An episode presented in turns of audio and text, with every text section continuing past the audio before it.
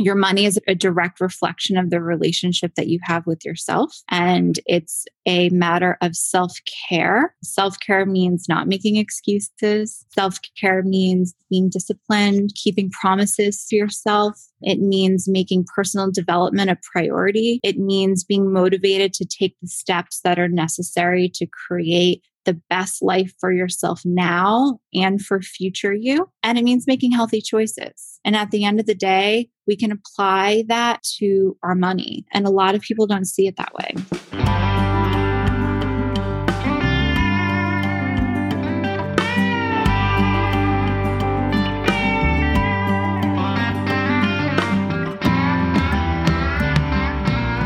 Hey, welcome back to the Next Peak podcast. I'm your host, Clint Herndon, and uh, you know, I get a question a lot of what is your podcast about? You sit around and talk about boring things like taxes and accounting, and I said, man, thankfully we don't, because I think we'd put people to sleep. So if you go back and look at all of our episodes, I think we've done one on finance. And the funny part is I get a lot of people asking, like, why don't you talk about that more? Why don't you talk about that more? Don't get into the taxes and the weeds, but why can't you talk about personal finance and, and business finance? And so I tracked down a fabulous guest who is a financial expert all the way from New York. We were introduced through uh, a Navy SEAL friend of ours, and she's just been a pleasure to get to know. So I'm, I've invited Marielle Schurig on the show today. She is a wealth manager and vice president at U B S Financial in New York. So Marielle, thanks for joining me. Thanks for having me. I'm excited to be here, Clint.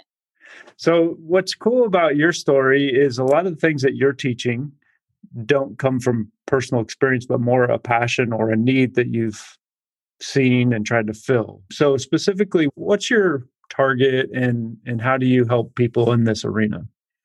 Yeah, so my goal as a financial advisor and wealth manager, I like to call it, you know, our business is called wealth management, but I like to call it the financial advice industry, is to help people have an empowering relationship with their money and help them make the right choices in order for them to live the life of their dreams and to really achieve their goals with greater success than they ever thought possible. And that comes with having a plan around your finances. So I work with families, entrepreneurs, corporate executives, next-gen clients, and we help them manage their finances to really get them to that level of success and fulfillment that they want in their lives. And if anybody Googles your name, they're going to find quite a few topics on working with women and helping people through divorces, specifically women. What attracted you to that niche uh, of the industry? Mm-hmm. So, well, let me first get into why I got into wealth management, really. Um, sure. It's all really tied together. So when I was in college, I was a finance major and I went to a small business school up in Boston called Bentley University. And because I studied finance, I thought that the path to go down was investment banking. That's all I knew. And that's that what I thought a financial major did. But, you know, I could not get an internship in investment banking. I don't know if my grades weren't good enough. I mean, my school was surrounded by Harvard, M I T, Tufts. I was competing with all of these people. I just couldn't get in front of anyone. But I did get a, an interview in wealth management at U B S, which is where I am currently. And I... It was in their wealth management department. And I thought at the time that, well, I interviewed, I got the job and I took it gingerly because I thought that I could then get my way into the investment bank. Only there was a small problem that the investment banking division and the wealth management division really didn't interact all too much. In fact, they weren't, their offices weren't even in the same building. So I had no opportunity to meet a banker in the elevator and offer to buy them lunch and ask if I could pick their brain. There was none of that going on. But what it allowed me to do was focus on what was right in front of me. And I got hired at a firm where wealth management was their primary business. For U B S, they're one of the top wealth managers in the world. And I was lucky to be there. And I was hired by a team of four really great guys. They were in their thirties. They were sharp. They were passionate. They were put together. and they pushed me past my comfort zone. And I ended up working with them for a few years at the end of my senior, until the end of my senior year. And when I graduated, I applied to be in their new financial advisor training program, which is a two-year program. When I graduated from college, it was in two thousand nine during the financial crisis. And I went to school with a lot of other finance majors. So you can imagine the dark cloud that was over our school around graduation when all of us got the news that our jobs were rescinded. And so my position and job at U B S was no more. And I called everyone I knew, any contact. I really liked this business. And one of the things, and I wanted to do it. And one of the things that I really liked about it was that I could be in finance while also having meaningful conversations with people about their goals and what they want to accomplish in their lives and their families, their businesses, their careers, how they want to give back, right? What they're passionate about, how they want to change the world. If you're having these conversations about money in the right way, you get to uncover all of these things about people. And I really loved that. So I decided that this is what I wanted to do. So I called everyone that I knew, any contact I made during that time. I got two interviews, one at Merrill Lynch, one at Morgan Stanley, both in New York. Merrill Lynch wanted me to be an assistant for a few years first. Morgan Stanley was willing to feed me to the sharks and let me start off as a new financial advisor right away. And of course, that's what I chose to do. You know, getting to why women. In my training class at Morgan Stanley, at the time, I was the only woman in that class. That's intimidating. I remember walking into the office for our seven a.m. training meetings, and I had the Wall Street Journal in one hand, figuring out what's going on in the world. And on my phone, I was looking up on E S P N dot com. So I had something to say in the morning meetings when the guys would be talking about all these sports stats. I like sports. I like to play sports. I don't know them well enough to know all of these stats. And so you know, I felt like a fish out of water, and I felt like I didn't really necessarily belong there. But that's, you know, I think when you are in situations where you feel like you don't belong, that's kind of where you do belong, because there needs to be a different perspective in that room. And back then, I really had to earn my place there. And to me, success just meant survival and proving myself to the guys that I was worthy of being there. So as a rookie in the business, after you take all the tests, um, you they give you a computer and a phone and they say, great, build a practice, bring in clients. And if you don't do that, you know, you're technically fired. And I started to do that. And it was hard. I got, I mean, talk about building thick skin. Try and be a twenty-two, twenty-three year old asking, you know, successful people if you can help manage their finances.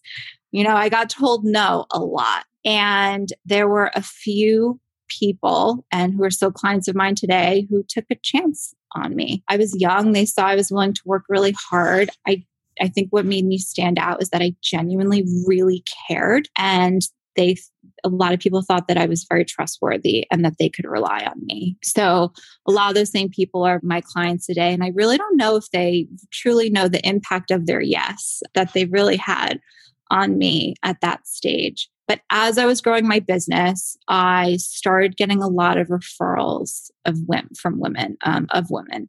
And these were women who were coming to me for advice and reaching out when they were going through a really difficult life transition. And Clint, I'm sure you've seen this in your business too. When people are going through a difficult life transition, they can't necessarily think that clearly, right? And it's harder to plan, right? And so a lot of the negative life transitions that I saw for some of these women were it was either divorce or losing their spouse. And at the time, I found that these women were coming to me and they never once before had a role in handling the family's finances, and that they deferred a lot of those long-term financial decisions to their spouse. So when their spouse was no longer there for that, there was no one really to fill their shoes. And because they were left in the dark in that way, I saw they either did one or two things. They were either trying to learn these new things while going through some really tough emotions, which makes it really hard, or they completely froze in fear and did nothing. And I wanted to get in front of this. I'm a certified financial planner, and I became a certified divorce financial analyst. I've been one for about six or seven years now. And that has allowed me to get in on the front end of a lot of these divorce cases and help educate a lot of these women through the process. So they're not coming to me after the fact. So they know how to make the right decisions during, you know, during that time in their life. Yeah, it is such a pivotal time to set themselves up for future success. And it's, like you said, it's really hard to make decisions in that, both for men and women. But yeah, I've seen that in my office where I've helped some divorced uh, women. I've helped some widows that come in and they, you know, again, never managed the finances, didn't know anything about any of the financial transactions or how it worked. When you start with folks like that, obviously, you're not starting with a conversation about E T Fs and options and backdoor Roths and things like that.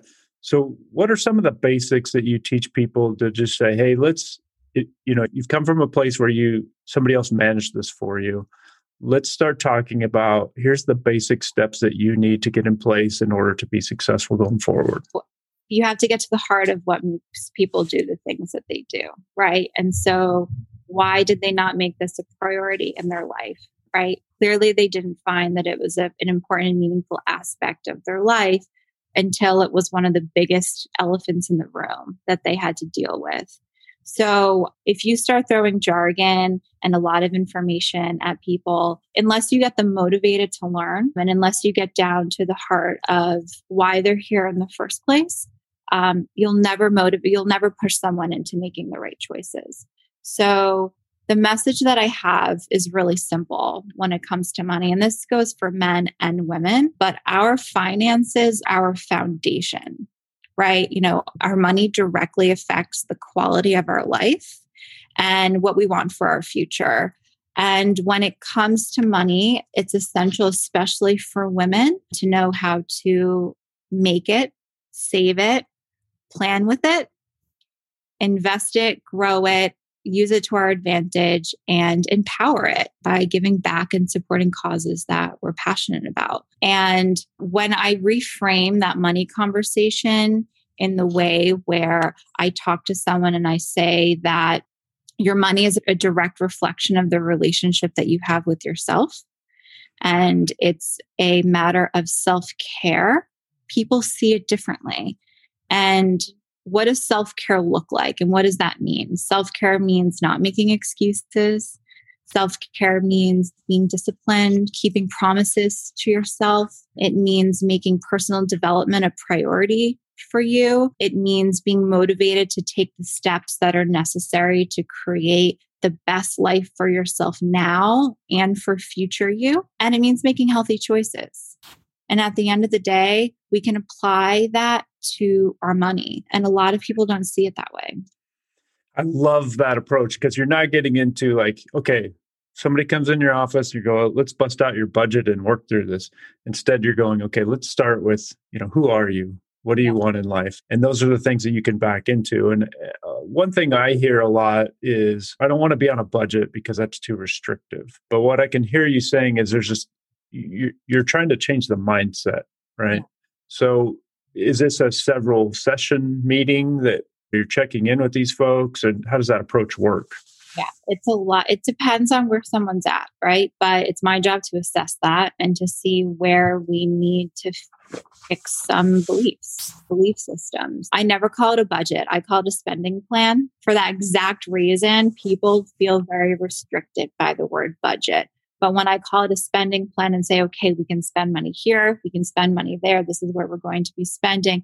Again, it's all about giving someone a fresh perspective on a topic that they may have previously found to be very restrictive. And at the end of the day, money is also energy. So if you're feeling, if you're neglecting your money, if you are avoidant, if you feel stressed or overwhelmed with it, you're doing it wrong because it should make you feel empowered and confident and independent and give you freedom in your choices.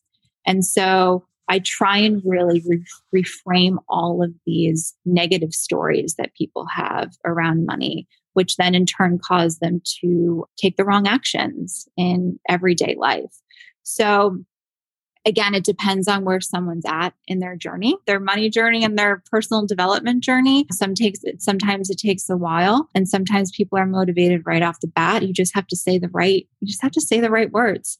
And the right words aren't necessarily budget or four oh one k or retirement savings, right? You know, it's getting more to, you know, who they are and what they want out of life. When you start out with anybody that's kind of a new into this financial literacy world, what are you finding is missing the most from either whether it's from education or their nuclear family raising them, whatever? What are the skills that they're kind of missing when they hit adulthood or these tough situations come up?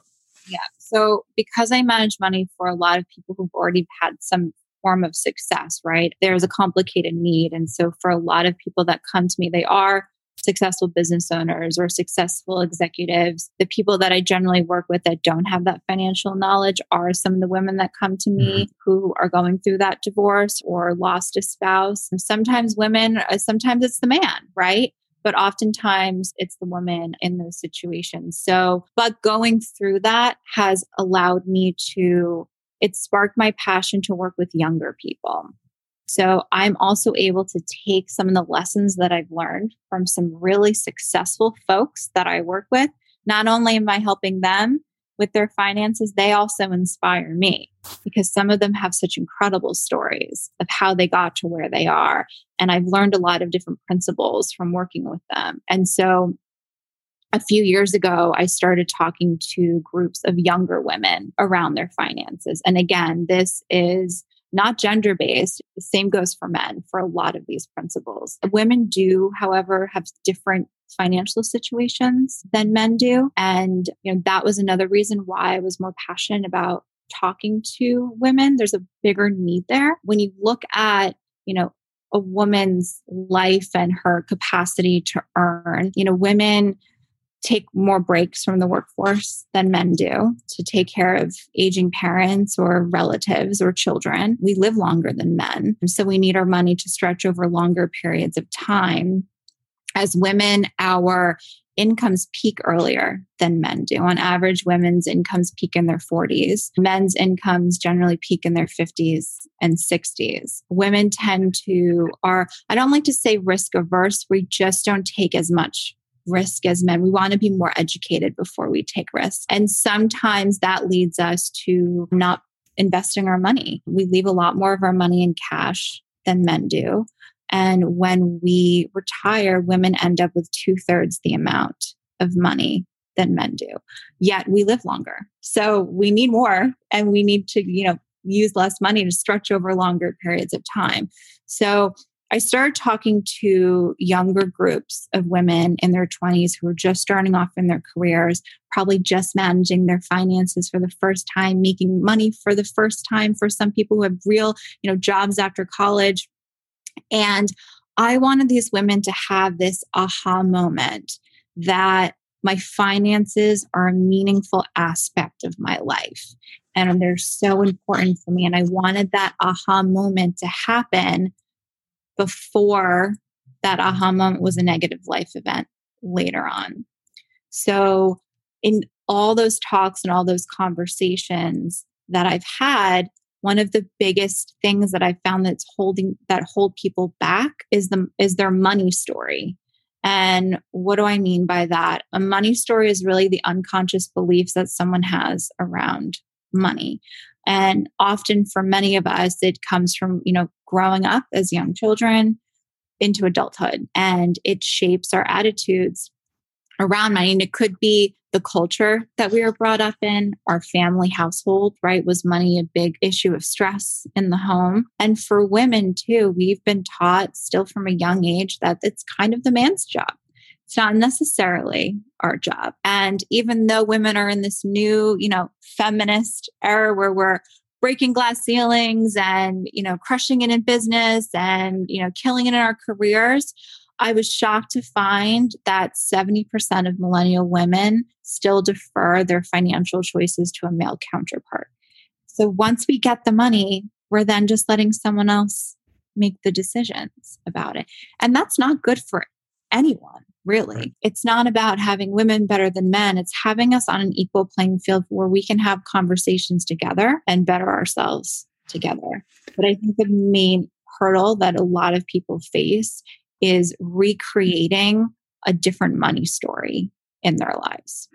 Yeah, I, I deal with that a little bit when we do Financial Peace University. We get a lot of that where the, the man has managed the finances and, and the woman, I mean, it's been the other way as, as well, but I'd say the majority is that way. But one of the things that I noticed, and maybe you've seen this when you see it in Harmony, it does two things. One is it takes the pressure off of the man when the wife participates, because if something screws up, it's his fault. And that's, a, I mean, it's a ton of pressure, right? To manage a household all by yourself, make all these financial decisions. And then the other thing is the the wife feels less like she's being told how what she's going to do. You know, like, here's your twenty dollars, don't overspend. Instead, it's this team effort. They're making decisions together. And what I've found is the result has been very positive. You know, wealth management decisions, definitely moving the needle in the right direction to a budget and four oh one k improvements and all that type of stuff. Is that when you see that light bulb go on, you know, is it what happens in, in that dynamic? It's such a good conversation to have. So whenever, and there are all different types of households, right? So anytime I have a couple come into my office, whoever's the breadwinner, and sometimes they both make the same amount. Sometimes one makes more than the other. Sometimes it's the woman that makes more, but I have them come in together and I want them both to participate in this conversation. And I think what happens in our lives is we also get so busy that we then assign different roles to people in the household. So, you know, but those roles shouldn't be you take care of all of our long-term financial planning and I'll do this. It's okay, you take out the trash and I'll take the kids to school. Right? So everyone needs to be on the same page when it comes to your finances. And I found that it brought people so much closer having these conversations, because again, it's not just about, are we saving enough for retirement, or are we maxing these out? Or, you know, should we do a, a tradition? Should we, you know, take our money out of an I R A and roll it into a Roth? What does that look like? It's more about, what do we want for our life? What do we want for our future? Do we, if we have kids, what do we want our legacy to be? Are there causes that we care about? How do we impact? How do we have a greater impact on this world? It's, those are the conversations.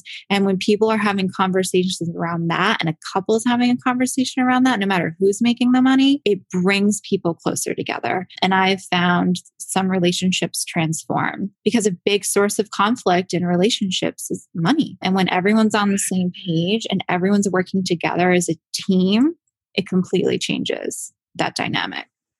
Yeah. And getting back to what you were describing earlier, it really shows uh, what somebody's life or what's important in their life. And, and so it's not just about the money, but one of the things that my wife and I bring to each other in a nice balance is she helps me live, right? Like, she's more, she's not a free spender by any stretch, but she's like, let's go on vacation. And, and I'm looking at, well, I want to hit this amount of money in the four oh one k this year. And she's like, yeah, you got to loosen up. Like, we'll get there, but we need to live on the way to retirement as well. And that's a good dynamic to have, but you can't get there unless you talk about it. Right. right? And so many people don't have those conversations, and it's important to talk about it. It's also good to have a neutral third party in the room sometimes when you do have those conversations. But I can also ask leading questions that promote really good and healthy conversation around some of these topics. Sure. Yeah. It's like putting on your counselor hat, right? Like a financial therapist all the time. And I like that. I like that a lot, because it's really at the heart of it. That's what we're, you know, that's what you're here for. It's not just about having money or being wealthy or seeing a number on the screen. It's about what that can accomplish for you. And that's the goal. And so being able to have these deeper conversations around meaning and what this means for you goes far beyond just the number that you have on the screen. So you've kind of hit on these points, but uh, if you could narrow it down, if somebody comes in or is listening on on this podcast and they're like, man, what are like three things that I can do right now Do you have like your a basic three step or three main things that you would hit with somebody that's brand new to finances? So I would say one, um, understand your money story. And I'll dig into that a little bit more too. Understand your money story. Two, set goals. And three, want to learn. Learn and surround yourself with people who are motivated and encourage your growth.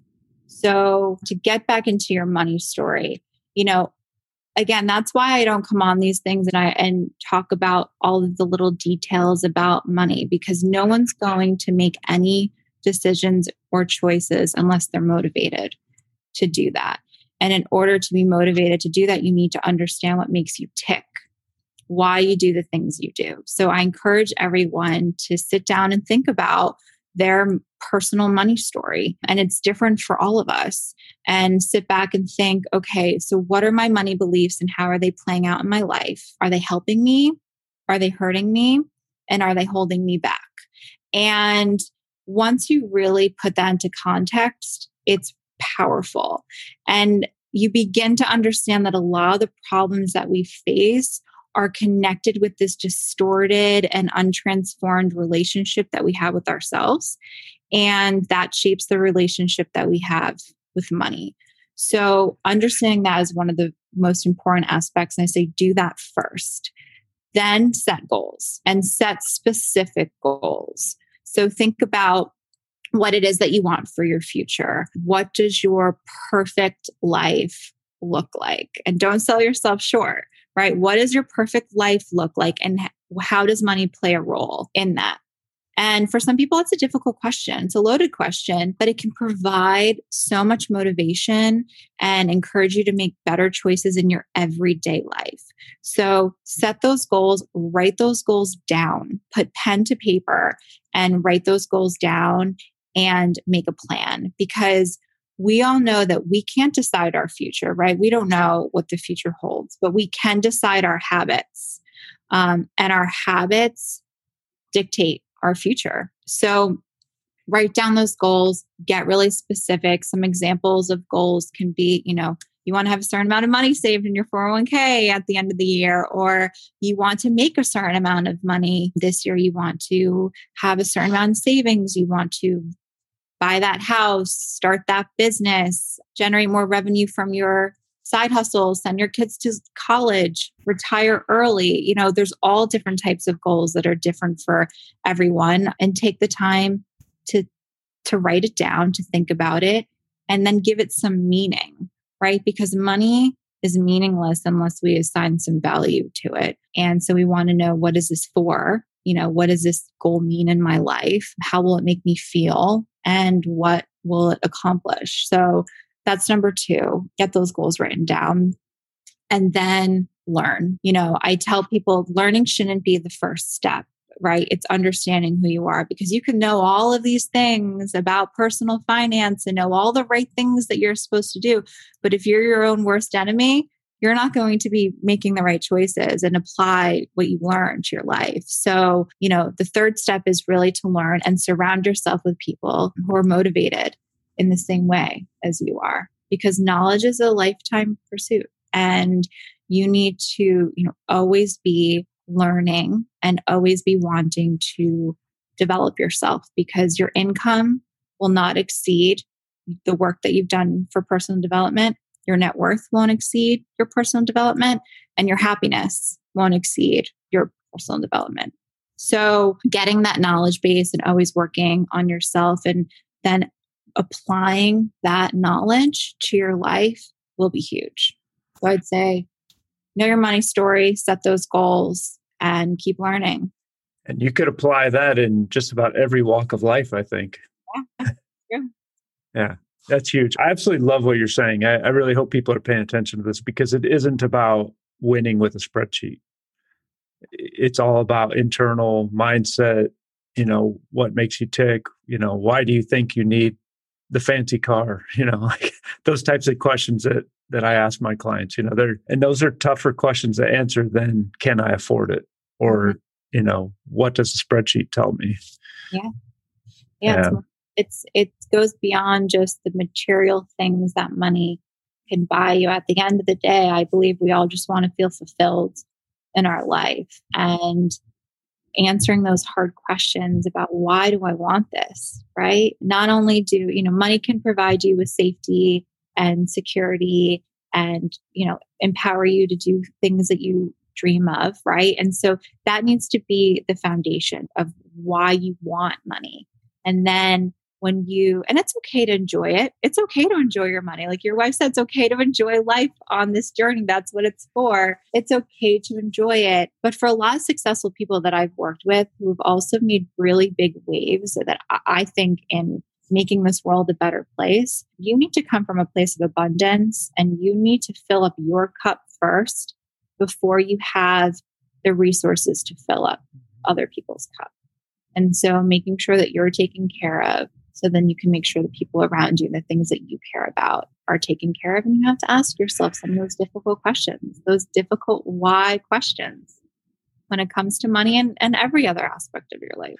Yeah. Gosh, I feel like we could just sit and chat all day about this, people's behaviors and money and all that type of stuff. I wish we had more time, but unfortunately, we're coming to a close. I do want to ask, because you are somebody who's always learning and growing, what are your top three books that you love, that you would recommend, or other resources that you've come across, whether it's a podcast or a video or something that you just love and you, you wish you could share with everybody?